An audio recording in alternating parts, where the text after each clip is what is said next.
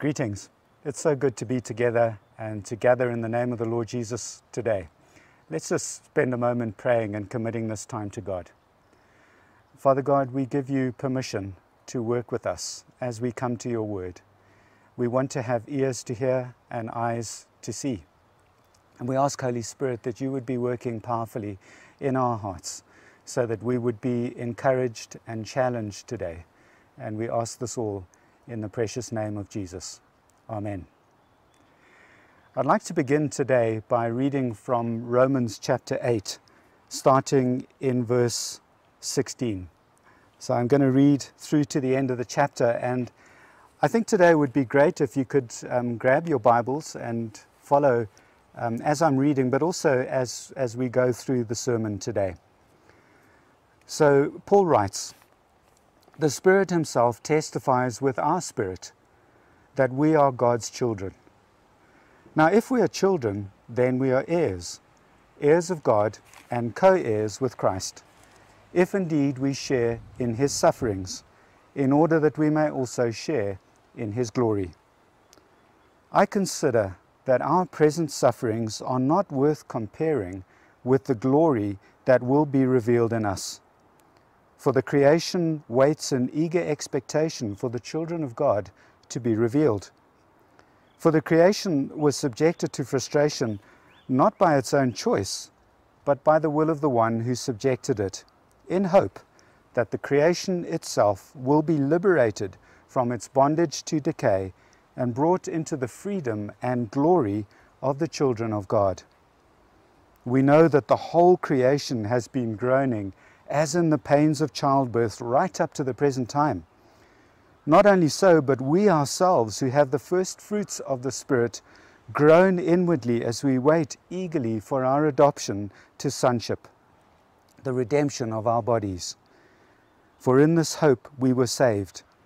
But hope that is seen is no hope at all. Who hopes for what they already have?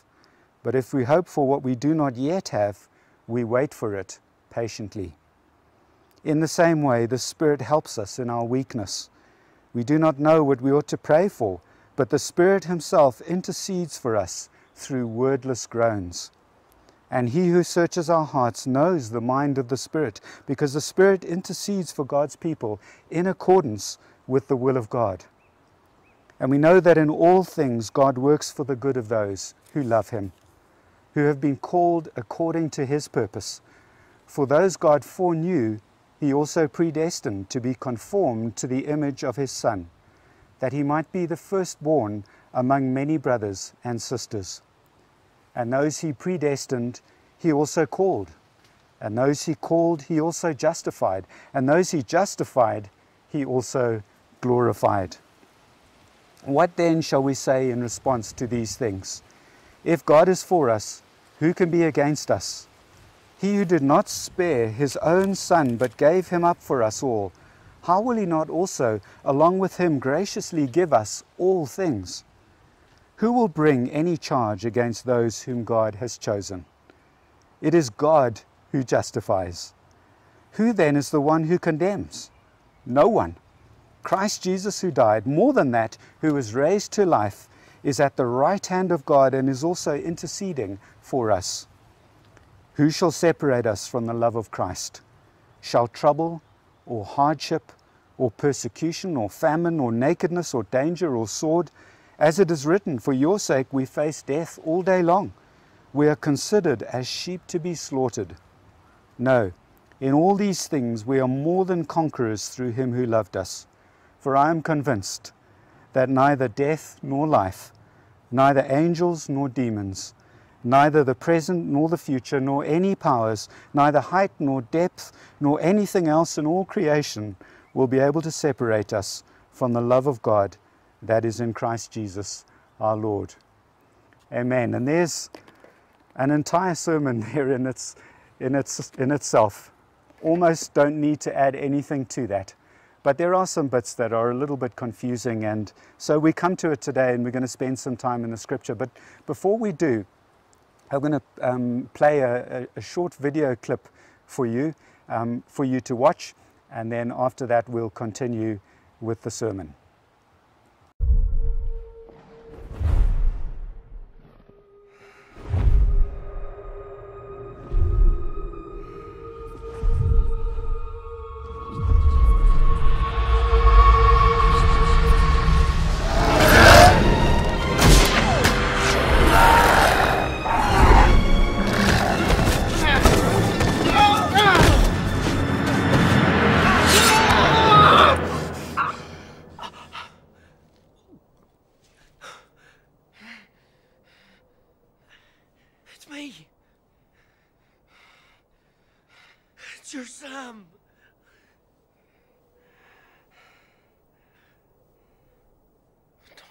Sam?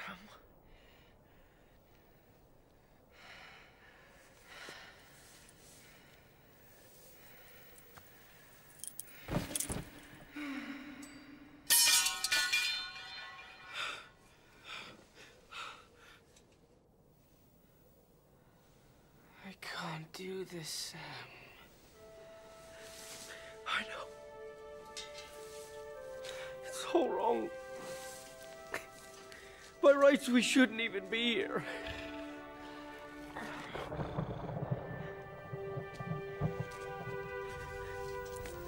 But we are.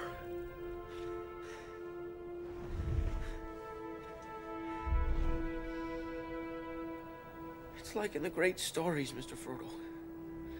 The ones that really mattered. Full of darkness and danger they were. And sometimes you didn't want to know the end. Because how could the end be happy? How could the world go back to the way it was when so much bad had happened?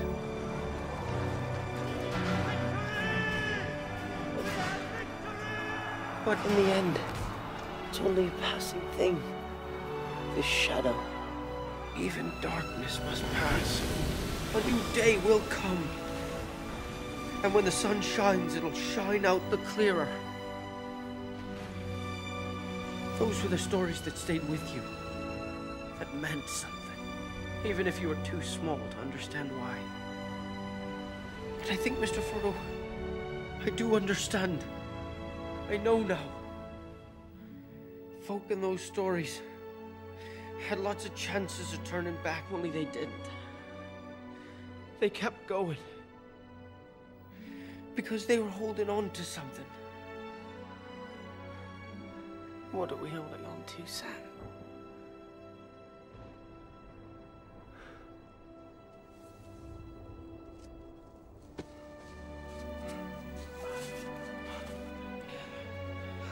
That there's some good in this world, Mr. Frodo. And it's worth fighting for.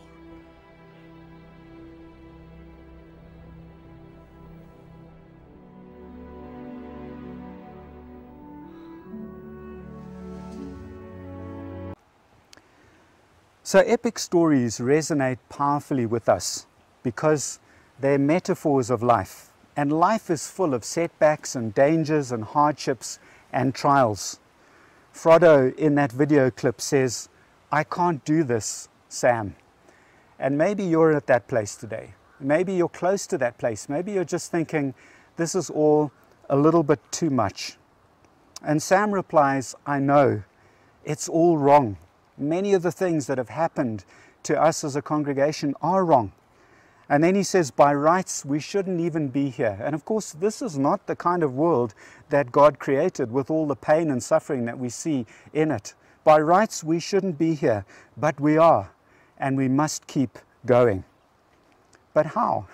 how do we keep going? Sam says you do it by holding on to something. But what? It's a good question that Frodo asks, isn't it? What? What do we hold on to? And I'm certainly not holding on to the fact, as Sam says, that there's some good in the world. There is some good in the world, but that's not enough to get us through. What are you holding on to? I mean, is there anything that we can hold on to? Well, let's learn from a man who suffered a lot more than most. This is a guy who believed that suffering was a condition of being a child of God.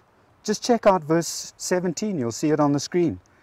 We are children of God provided we suffer with Christ. That's what it says. The Spirit Himself bears witness with our spirit that we are children of God. And if children, then heirs, heirs of God and fellow heirs with Christ, provided we suffer with Him, in order that we may also be glorified with Him. And then the rest of the passage is overflowing with the language of suffering. Just take a look at it. There's frustration, bondage to decay, and groaning. In fact, Creation is groaning, we're groaning, the Holy Spirit is groaning. There is pain, weakness, condemnation, trouble. I'm just picking out these words from the text hardship, persecution, famine, nakedness, danger, war, and then the last one, slaughter. And someone asks, well, you know, what credentials did this guy Paul have to bring God's word on suffering? Let me read to you 2 Corinthians 11, starting in verse 24. He says, Five times I received at the hands of the Jews 40 lashes less one. Five times. That's almost 200 lashes. Three times I was beaten with rods. Once I was stoned. Three times I was shipwrecked. Can you imagine? A night and a day I was adrift at sea. Imagine how terrifying and painful that must have been. On frequent journeys, in danger from rivers, danger from robbers, danger from my own people, danger from the Gentiles, danger in the city, danger in the wilderness, danger at sea, danger from false brothers. Do you think he was in danger? I think he was. In toil and hardship, through many sleepless nights, in hunger and thirst, often without food, in cold and exposure. And you know, this says nothing about his frequent imprisonments as well. So, what did Paul hold on to? That's the first thing we're going to have a look at today. Paul writes there, I consider. Did you know that considering is one of the ways to get through suffering? What does it mean to consider? Well, when a man begins a sentence with the phrase, I consider, he's not about to make a throwaway statement. He's not about to speak off the top of his head. No. He's about to say something that is the product of lengthy, weighty mental process. The Greek word means to take an inventory of all the pros and cons of a matter, to weigh them up carefully, and to arrive at a conclusion. Considering is an exercise of the mind. It's like meditation. So, on the one side of the balance, we have present sufferings, and on the other side is future glory. Now, if you're suffering at the moment, one of the things that you need to do is to start considering. And I recognize that there are certain times when this is just not possible. But there are times when we have the opportunity to consider. Because the chances are, if you're suffering, you're already focusing and thinking about, almost meditating on your present sufferings. What's going on to me? What's it going to be like tomorrow? What's it going to be like in a month's time? What's going to happen to my children? What's going to happen to my wife? You're meditating on the sufferings. And yet, that is only part of what you should be considering. Don't forget the future glory. Now, what would make your future glory so weighty that your present sufferings are not even worth comparing with it? Paul tells us. So we're just going to consider that future glory through the eyes of Paul. To begin, he sets the scene and he says that creation is groaning. The way he puts it, the, the reason for this, the way he puts it is because it's subjected to futility verse 20, and it's in bondage to decay. The very fiber of the universe is now decaying, it's growing old. Why? Because of mankind's sinfulness. Because of mankind's lack of glory. We were originally created to be glorious in the sense that we accurately represented God. We behaved in a way that God would have behaved. But now we lack that glory because the image of God has been corrupted in us by sin. And so not only is creation groaning because of what we've ushered into creation through our sinfulness, but we as Christians who are now bought by Christ and, are, and we're starting to be created in the image of God, we're also groaning. Why? Because we've had a taste. we've had a taste of that future glory. Paul refers to it in verse 23 as the fruits of the Spirit. Our glory is now, we've tasted of the fruits of the Spirit, the first fruits, but it's not yet. Yes, we've been adopted as children. Yes, we have the Spirit within us producing fruit in us. Yes, He's given us gifts so that we can do healings and other supernatural things, but we're still drawn to sin. There's still a lack of glory. And we do sin.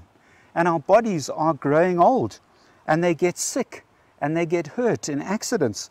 And we live in a fallen, broken world that is corrupted by sickness and natural disasters and accidents and violence and all manner of awful behavior.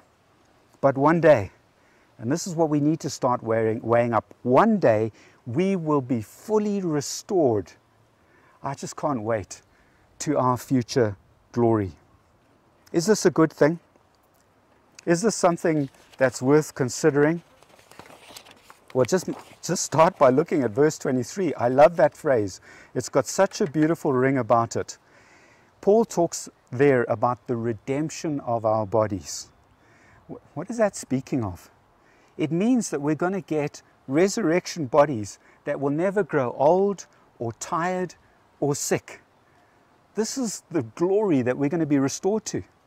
Now, that's great in itself because I can't wait to get my resurrection body.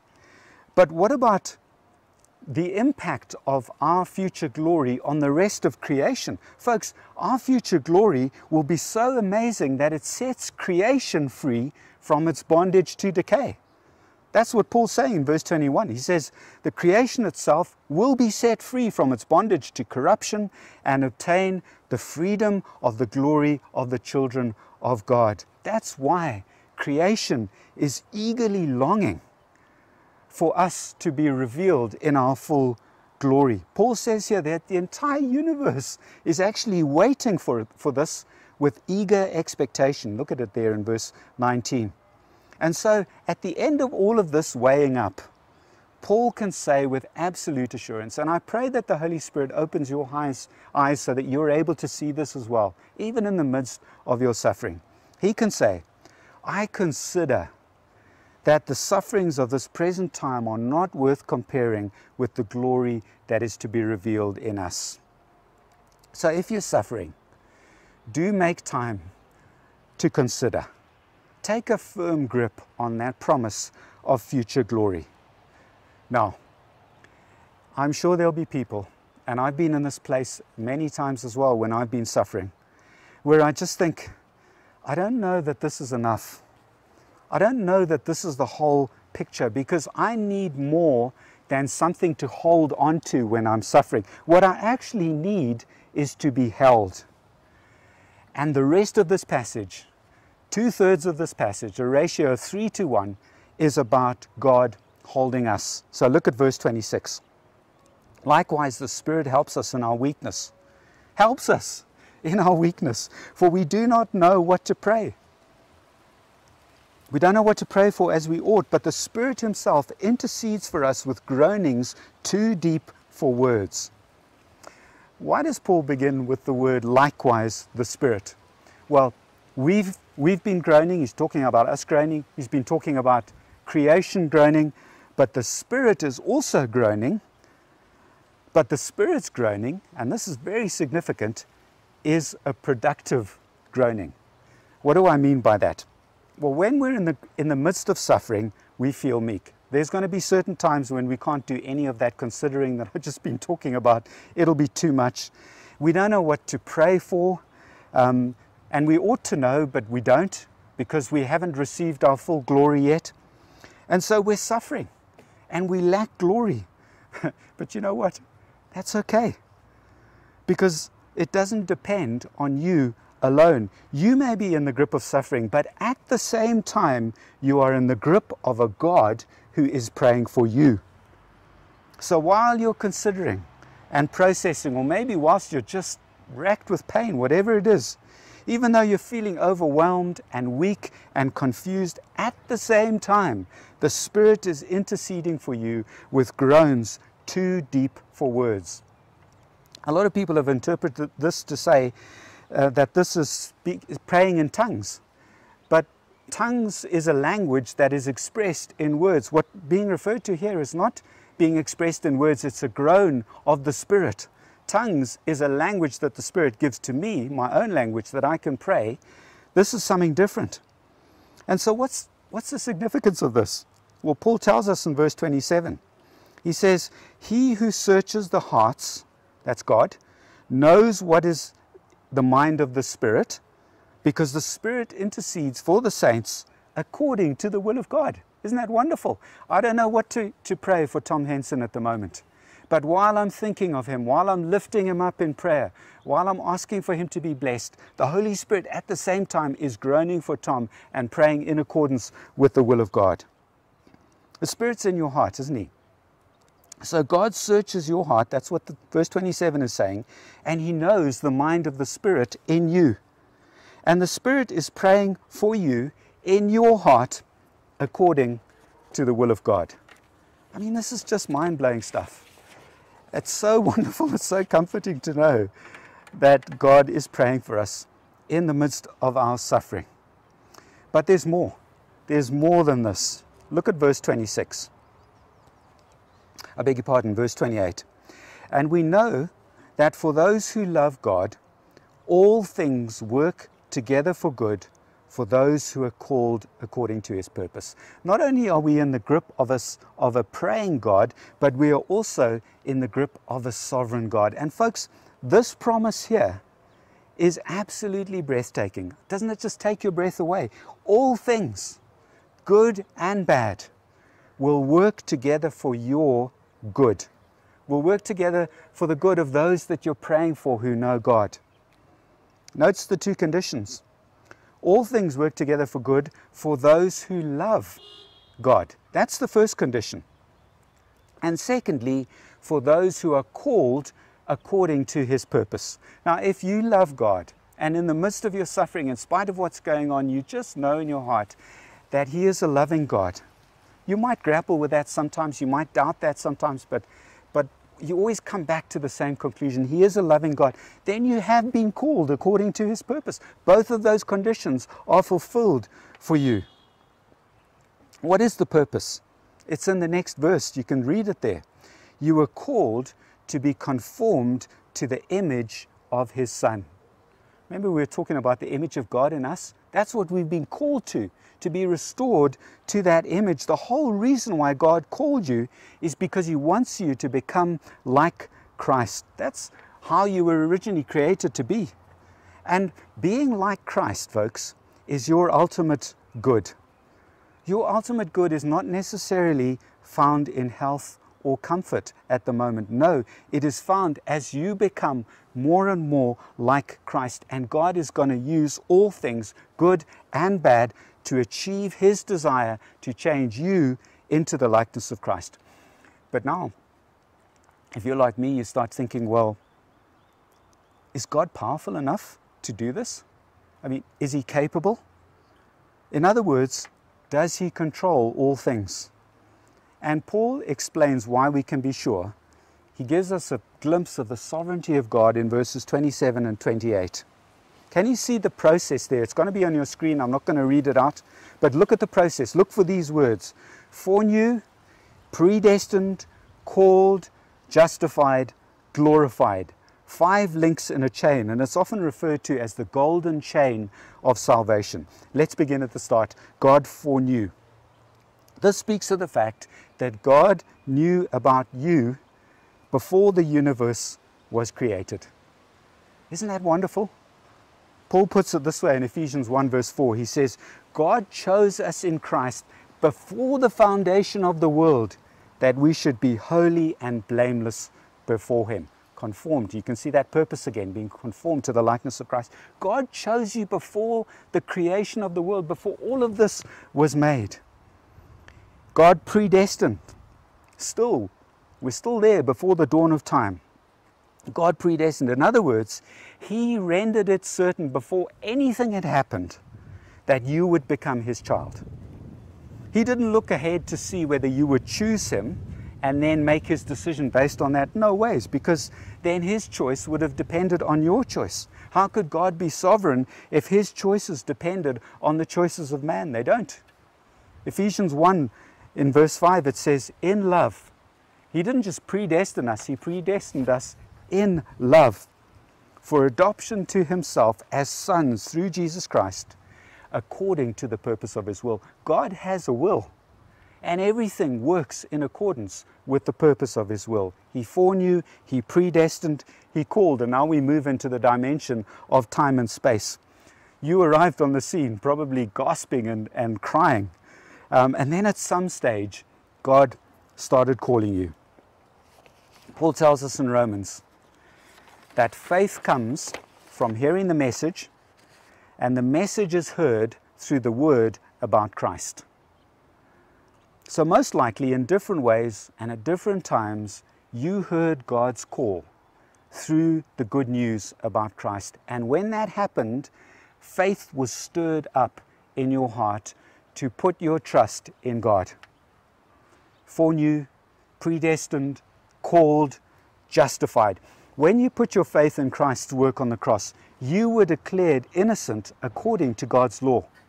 Your name was utterly cleared, not because you deserved it, but because Jesus earned your pardon from God.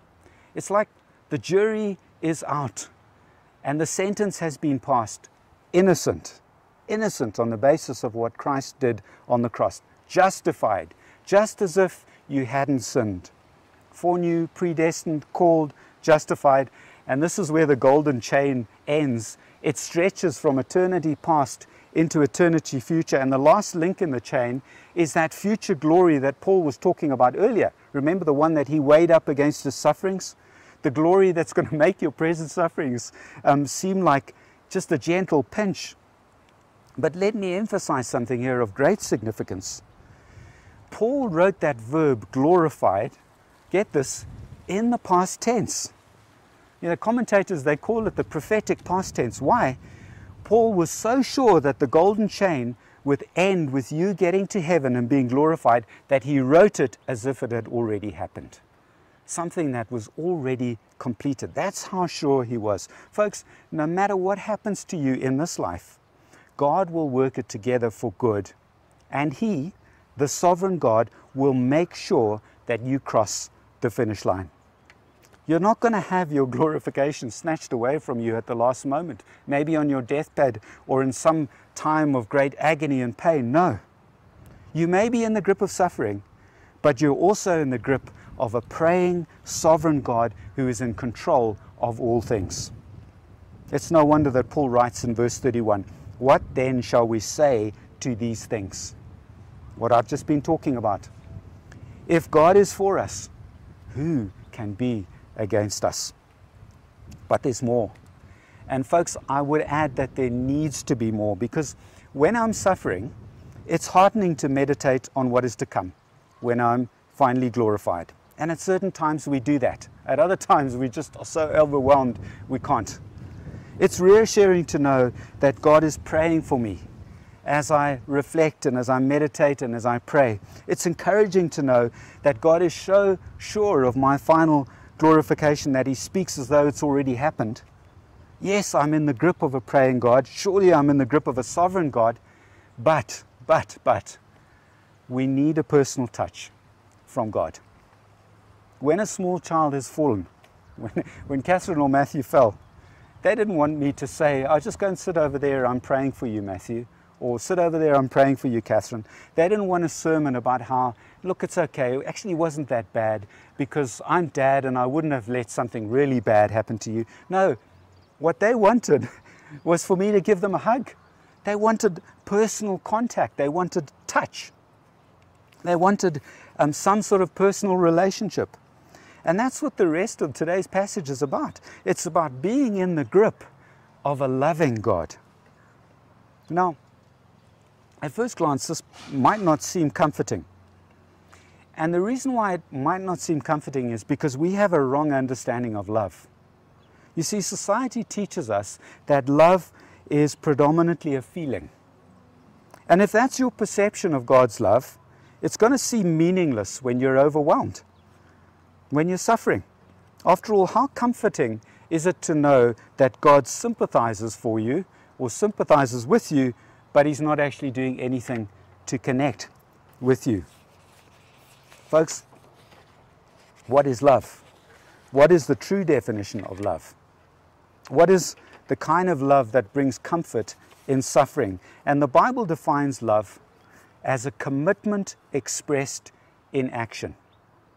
And that's why Paul writes, He who did not spare his own son, but gave him up for us all, how will he not also with him graciously give us all things. Can you see God's love there? Can you see his commitment expressed in action? And you know, if God was prepared to send Jesus to die on the cross for you, that's the ultimate expression of love, isn't it? Commitment in action. Don't you think He's going to take all manner of action, big or small, to love you in your suffering? Of course He will. He's going to do that, and He'll do it somehow in, in, in, in a way that He connects with us or even through people around us, just to share our, our, our own experiences. We're in desperate need of love and comfort when Gail was first diagnosed with cancer and we'd been down to Joburg um, and had all sorts of tests and now we were waiting to see how things were going to turn out. And God loved us in a way that it's just hard to express. For example, um, soon after we got back from Joburg, Gail was, was feeling ill, she wasn't feeling well.